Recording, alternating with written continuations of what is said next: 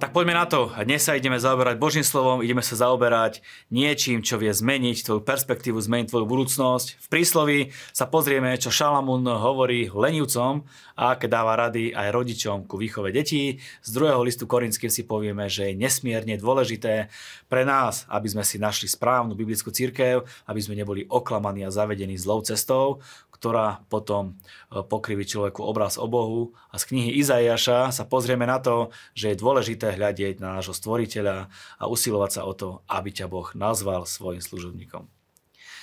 Šalamún, najmúdrejší a najmocnejší muž, aký kedy žil, nám v prísloví dvadsaťdva dáva niekoľko zaujímavých rád. Boháč panuje nad chudobnými, dlžník je otrokom veriteľa.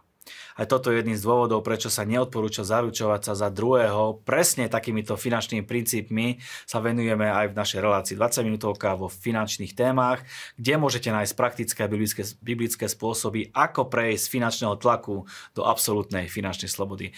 Ale v podstate je to tak, že ako náhle si od niekoho požičiaš peniaze, stávaš sa otrokom svojho veriteľa.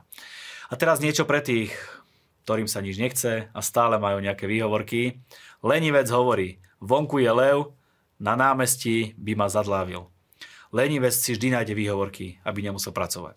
Stále vidí prekážky, stále sa na veci pozerá negatívne, vo veľa veciach vidí hrozbu, preto nič nerieši a není kreatívny a tak si žije svoj kľudný, pokojný a lenivý život. Nič nedosiahne, má cieľ len tak nejako prežiť a byť odkázaný na starostlivosť iných. Bláznovstvo väzie v srdci chlapčaťa, trestajúci prúd ho však stadiaľ vyženie. Iný preklad hovorí: hlúposť väzí v mysli dieťaťa, správne použitý korbáč ju z nej vyženie. Rodičov tak Šalamún dáva radu, aby používali prúd či palicu. Možno máte iné vhodné výchovné predmety na to určené. Na vyhnanie bláznostva, aby ich deti nešli cestou do záhuby. Táto palica a pokarhanie dáva múdrosť a napomáha zdravému a šťastnému rodinnému životu. Nezabúdajme však na to, že výchova je zakorenená v láske. Treba zopakovať, že príslovia nie sú prisľúbenia, ale ukazujú nám najlepšiu cestu k žiaducemu cieľu, preto robme veci s láskou a uvidíme, že aj tvrdšia ruka a spomínaný prúd bude určite na mieste. Keď to budeš robiť s láskou, uvidíš to, že to dieťaťu prospeje a aj celej rodine to určite prospeje. Poďme na druhý list Korinským. Pavol sa bojí o veriacich a píše im: bojím sa však, aby sa vaše mysle neodvrátili od úprimnosti a čistoty voči Kristovi tak, ako zviedol had Evu svojou lstivosťou. Vo svete je veľa odnoží pravého biblického kresťanstva a bolo to tak aj v časoch apoštola Pavla. Ľudia uveria rôznym falošným učeniam a falošným učiteľom a potom sú samozrejme ľudia pomýlení, oklamaní, zvedení a potom majú pokrivený obraz o Bohu a prakticky nemajú žiadny vzťah s Bohom. Preto hľadaj vždy len to, čo hovorí Biblia, a ak máš nejaké otázky, vždy sa snaž na ne zodpovedať tak, že čo na to hovorí Biblia, či je to v Biblii, robil to niekto v Biblii a tak ďalej. Vždy hľad na Bibliu, aby si sa nepohol do nejakého falošného učenia. A neboj sa, keď budeš v tom úprimný, Boh bude viesť tvoje kroky, ako máš pokračovať ďalej. Pozrieme sa, čo ďalej hovorí Pavol. Čo teda robím? Budem robiť aj naďalej, aby som odňal zámienku tým, ktorí hľadajú príležitosť vychvaľovať sa a ukazovať sa, že sú takí ako my. Sú to totiž falošní apoštoli, lstiví pracovníci, ktorí sa tvária ako Kristovi apoštoli. A nie div, veď aj sám Satan sa tvári ako anjel svetla. Nie je to nič prekvapujúce, ak sa aj jeho služobníci tvária ako služobníci spravodlivosti. Ich koniec bude primeraný ich skutkom. K tomu niečo dodať? Koniec týchto ľudí je jasný.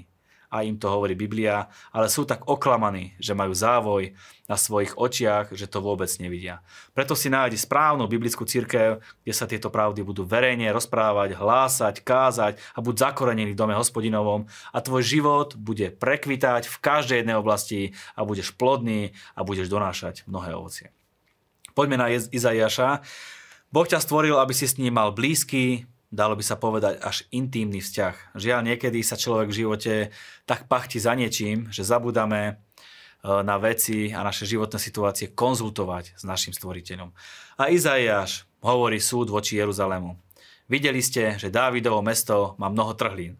Zhromažďovali ste vodu do Dolného Rybníka.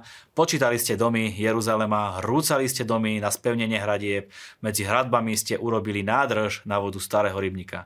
Nepozerali ste sa však na toho, čo to urobil, a toho, čo to odávna stvoril, ste nevideli. Spoliehali ste sa na svoju vlastnú silu a nie na toho, ktorý im to celé vytvoril, ktorý im dal Jeruzalem a v podstate aj celú zem. V každej situácii sa spoliehaj na svojho stvoriteľa, jeho moc a jeho schopnosti sú neobmedzené. S ním budeš vládať veci, ktoré by si v žiadnom prípade bez neho nezvládol.